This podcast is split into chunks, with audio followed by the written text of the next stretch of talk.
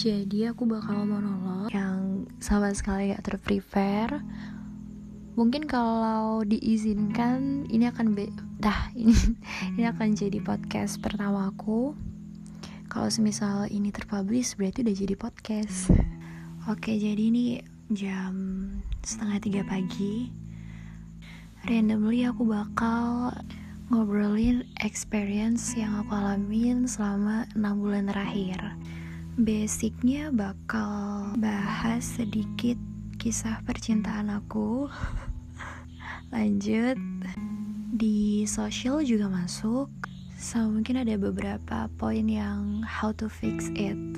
Dan aku kasih judul voice record ini atau podcast ini dengan judul Expert at This sebenarnya aku nggak tahu judulnya akan jadi pas atau enggak cuman vibesnya akan aku kasih yang positif jadi selamat mendengarkan. So kenapa latarnya aku ambil 6 bulan terakhir? Karena pelajarannya banyak banget yang bisa aku dapat especially untuk aku sendiri.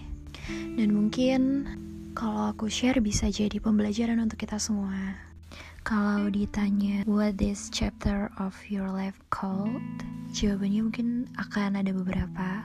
Dan important thingsnya adalah acceptance, healing, trying, balance, strength, unexpected growth, and letting go.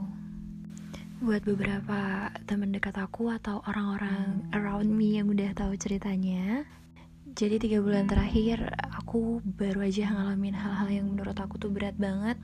Maksudnya berat yang menurut porsi aku, cuman gak bisa aku ceritakan secara detail. So bakal aku rangkum dan ada beberapa main pointnya. Jadi bener-bener kehidupan tuh sejahat itu, sekeras itu.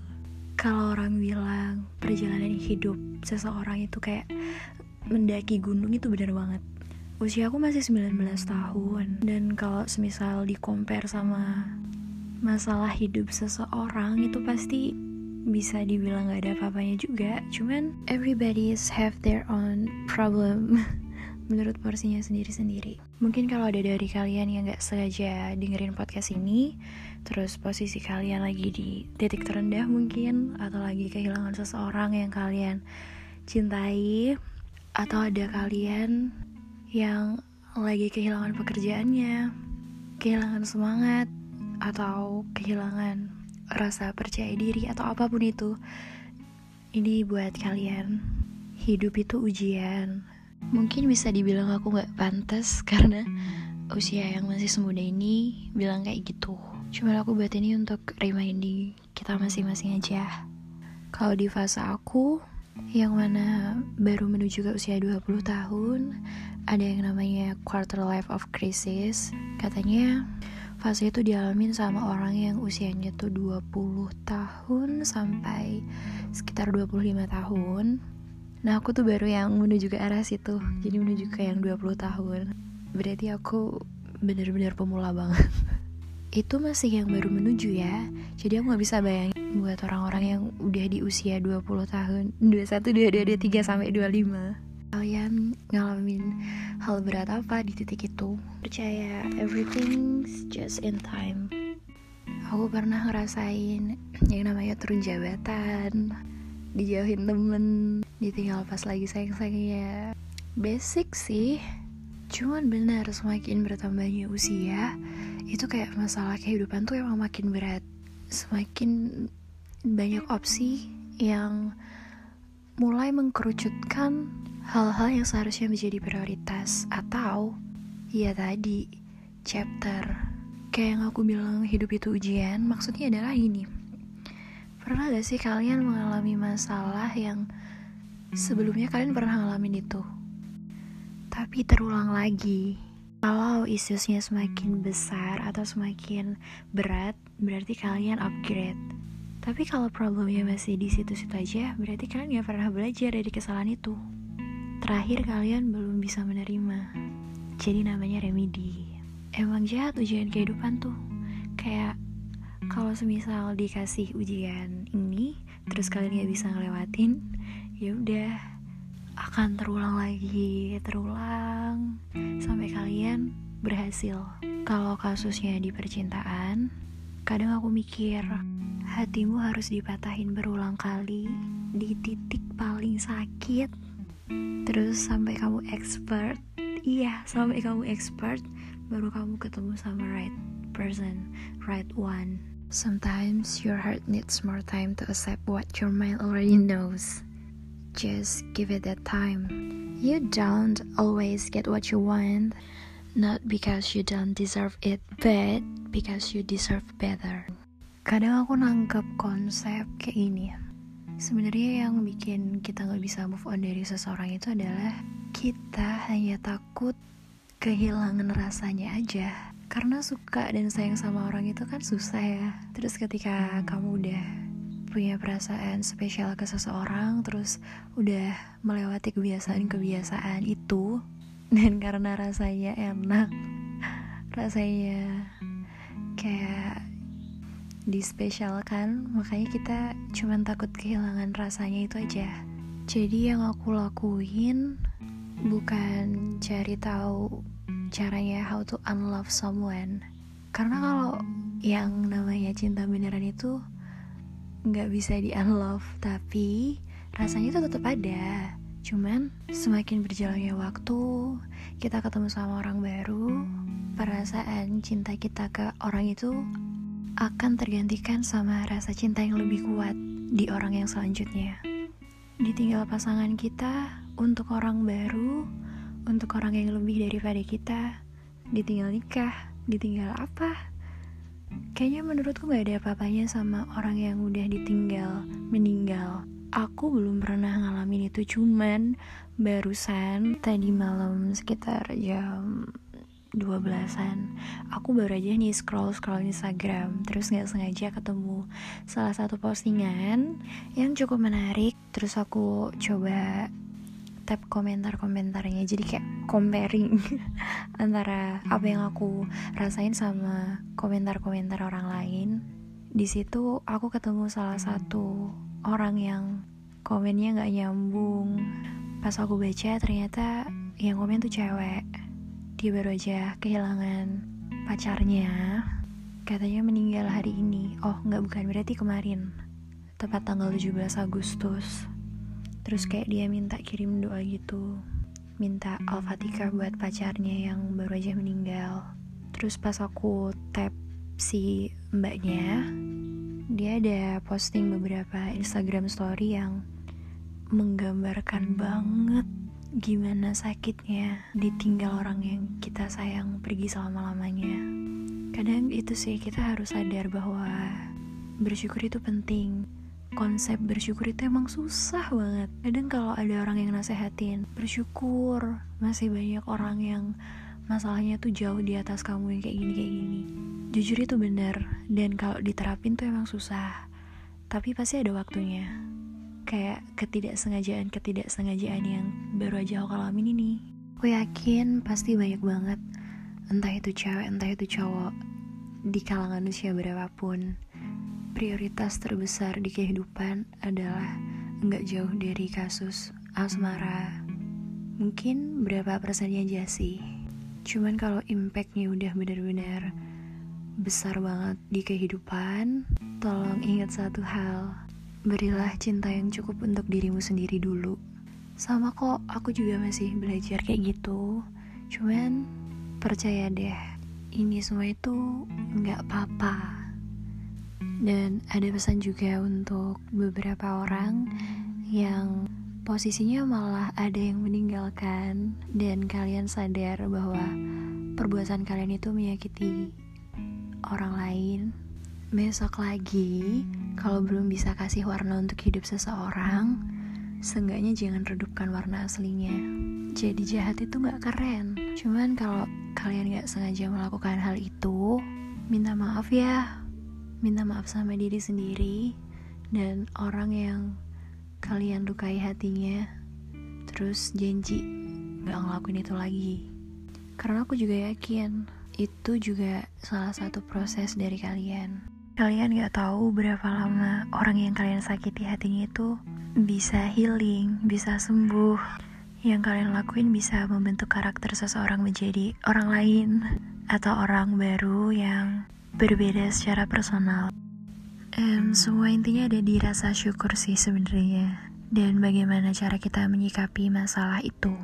Hal yang aku tekan adalah belajar sama accept karena jujur dua itu adalah yang paling sulit di kasus lain yang kayak aku ceritain di awal aku juga pernah ngerasain yang namanya turun jabatan dan rasa ketidakpercaya dirian yang banyak kasusnya nangis di jalan sampai nggak kuat terus berhenti di pinggir jalan buat sekedar nangis.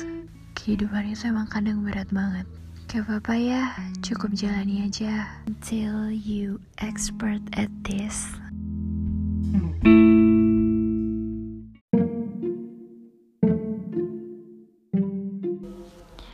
Hello, great to see you again in second podcast or second episode of my podcast. Dan sebelumnya gue mau mengucapkan terima kasih banyak kepada kalian yang udah membaca pot, uh, membaca, mendengarkan podcast gue dan memberikan uh, apresiasi atau menunjukkan antusias-antusias kalian yang cukup baik atau feedback yang sangat baik untuk gue ke depannya untuk membuat podcast-podcast selanjutnya, kedua, ketiga dan seterusnya. Thank you for it. Tema podcast ini adalah tema yang dari dulu banget waktu gue bikin blog tuh pengen gue bahas di situ. Cuman kayak uh, alasan sih kayak nggak ada waktu atau nggak ada kasus yang ingin dibahas kayak gitu. Nah baru bisa uh, gue apa ya namanya gue package dalam bentuk podcast. Karena sekarang gue punya platform baru and here we go So langsung aja, I'll tell you some important sign that a person may be too toxic to keep in our life. Tanda kutip ya, maybe. Siapa tahu ini yang pernah atau yang sedang terjadi di kehidupan kita. Jadi beberapa sign ini nanti akan mengidentifikasi itu. Jadi toxic ya. In case di sini yang uh, the toxic one-nya tuh lu. Jadi sisi tumpul kita ambil dari sudut pandang kita sebagai orang yang diberi toxic dan kita yang memberi toxic kepada orang lain. Karena tanpa disadari, people always be like that. Mm, this may be immediately obvious. For others, it takes more thought. Kayak, if that the case for you, uh, try to think if there is anyone in your life who consistently tries to control you, manipulate you, or belittle you. Kayak gitu sih. Dan itu beneran terjadi. Even from the particular person yang paling dekat sama kita maybe If so, this may be a good indicator for a toxic relationship. If someone in your life constantly leaves you with feeling anxious, depressed, or doubting your self worth, then it may be time to uh, re apa ya namanya mengevalu uh, mengevaluasi ulang uh, this relationship and consider removing it from your life. Can't leave it. Ngebahas soal anxious, there are things you may not know are anxiety. Kayak aku kasih kasus, um, you believing everyone is secretly judging you. Padahal enggak gitu. Jadi otak lo tuh memproses asumsi-asumsi yang membuat lu percaya bahwa semua orang itu ngejat lu. Padahal itu enggak. Dan itu kacau. Gue pribadi pernah ngalamin itu, bahkan mungkin sampai sekarang dan penyebabnya adalah lu terlalu banyak menginput perkataan-perkataan buruk orang lain terhadap lu tanpa lu ngefilter itu semua. Cuman karena itu terjadi terus-menerus, jadi lu mempercayai statement itu sebagai bentuk ya yeah, you think the way you are. Emang gue beneran kayak gini ya? Ya otak lo akan berbicara seperti itu dan itu jahat. Lu kehilangan uh, kepercayaan diri, lo ngerasa insecure dan yang paling buruk dari ini adalah lo tidak menjadi diri lo sendiri lagi saran gue buang jauh-jauh pikiran-pikiran buruk tersebut. Patahin semua omongan-omongan orang yang bilang lo ini itu ini itu. Cause you don't. You you are not be like that. Kalau memang enggak just you. Kalau menurut gue konsep don't give a fuck itu bullshit. Ya kalau lu tidak suka maka lawan. As simple as that oke untuk sign yang kedua the conversation is one-sided and there is little communication conversation one side tuh kayak percakapan sepihak atau bisa dibilang percakapan satu arah. Pada intinya dalam percakapan tersebut uh, dia lawan bicara lo yang selalu ngedominasi conversationnya. They don't hear what you have to say and they only hear what they want to hear. Gitu. Bahkan even when giving compliments there always seems to be some negative behind it. Ada gak sih orang kayak gitu di sekitar kita? Atau bahkan bisa jadi tuh diri kita sendiri gitu kayak kalau kita bahas masalah conversation tuh kayak balik lagi ke latar belakang juga ya kita hidup dan tumbuh di lingkungannya seperti apa karena kadang walaupun udah ada norma-norma kehidupan standar orang dalam bertata bicara dan cara penyampaian tuh juga beda-beda gitu. Dan itu mempengaruhi mindset dalam pola kita berpikir. Jadi gitu output and input. Ada tuh orang yang kehidupannya tuh keras dari bocah sampai gede. Ada apa namanya ada campur tangan problem yang selama hidup dia alami tumbuh bersama keluarganya sama lingkungan di sekitar dia hidup yang mempengaruhi bahasanya. Jadi kayak dia ngomong kasar itu menjadi hal yang biasa. Jadi SPOK plus ngomong kasar. Itu kalau misal lingkungan barunya tidak bisa memahami dia ya itu bisa juga dibilang toxic. Contoh lain mungkin bukan cara ngomong kasar ya tapi kayak ada orang yang dia nggak peduli banget. Bodo amat gue mau ngomong apa ini hidup hidup gue jadi kayak dia merasa bebas menggunakan hak suaranya even untuk menyakiti orang lain. Dan itu secara sengaja. Kalau itu lu coba deh lu belajar memposisikan. Jangan jadi orang yang arogan. Even itu gue sendiri juga gitu. Jadi buat reminder buat kita. Walaupun kita ada nih hak untuk uh, menyampaikan pendapat atau berbicara cuman ya lu kadang harus ingat porsi lu. Lu tuh siapa gitu. Bebas ngomong kayak gitu. Pada intinya harus lebih sadar aja sih. Okay next next sign they cause you more stress than they do happiness orang-orang toksik yang yang kita bahas ini dia lebih banyak menyebabkan lu ngerasa stres daripada lu ngerasa bahagia or happy. Karena biasanya yang mereka lakuin tuh kayak talking about something that upset you bothers the more start an argument. Apa yang kalian obrolin tuh selalu di debat, di debat atau selalu memulai sebuah pertengkaran kecil. Sama kayak percakapan satu arah tadi. Pada intinya ingin mendominasi. Anyone in your life who consistently tries to control you. Dan sign yang terakhir adalah they claim that many bad things happen to them, but are never able to take ownership. Jadi dia kayak ngerasa atau ngeklaim dirinya tuh bad things tuh happen to them. Gimana ya? Semua hal buruk itu datang kepada dia dan dia kayak denial. Orang lain tuh nggak ada apa-apanya masalahnya dibanding gue gitu. Nggak ngerti gak sih? Allah ditinggal nikah. Belum juga lu ngerasain ditinggal mati sama orang yang lu sayang. Allah baru gitu. Belum gua. Gitu lebih parah kasusnya dibanding lu tau nggak lemah banget sih lu. Beratan juga masalah gua. Ya hal-hal semacam itu. Sebenarnya kalau untuk sign sendiri tuh banyak banget ya. Cuman untuk standar toxic setiap orang tuh kan beda-beda tuh. Kalau menurut gue cara cara conversation uh, orang itu yang akan menjadi toxic ya itu macam-macam dan ada levelnya yang sampai udah paling parah banget tuh dia di titik yang bisa ngebody ngebody shaming orang. Itu menurut gue level paling parah di toxic uh, interaction. Interaction. Mental shaming tuh ada gak sih? Ada kan ya? Gitu aja nggak bisa bego lu. Tolol. Apaan sih lo? Idiot banget deh. Diem aja lu gak ada otak stop bilang hal buruk ke orang ke orang. Stop bilang hal buruk ke orang lain kalau lu nggak pengen bad words come to you. Lo bercandaan tuh boleh. Kalau ada orang yang nggak setuju dan nggak suka lo bilang kayak gitu lo bisa ngejudge orang itu kayak ya lo mainnya kurang jauh masa gitu aja baper cuman gue mau kasih tahu suatu hal ke lo bahwasannya ketika lo menyampaikan hal buruk ke orang lain secara terus menerus dan lo aja sadar itu nggak sehat ya berarti lo udah jahat dan lo udah ngelewatin batas lo dalam berinteraksi kepada seseorang. Ya orang lain better hidupnya nggak ada lo lah anjir.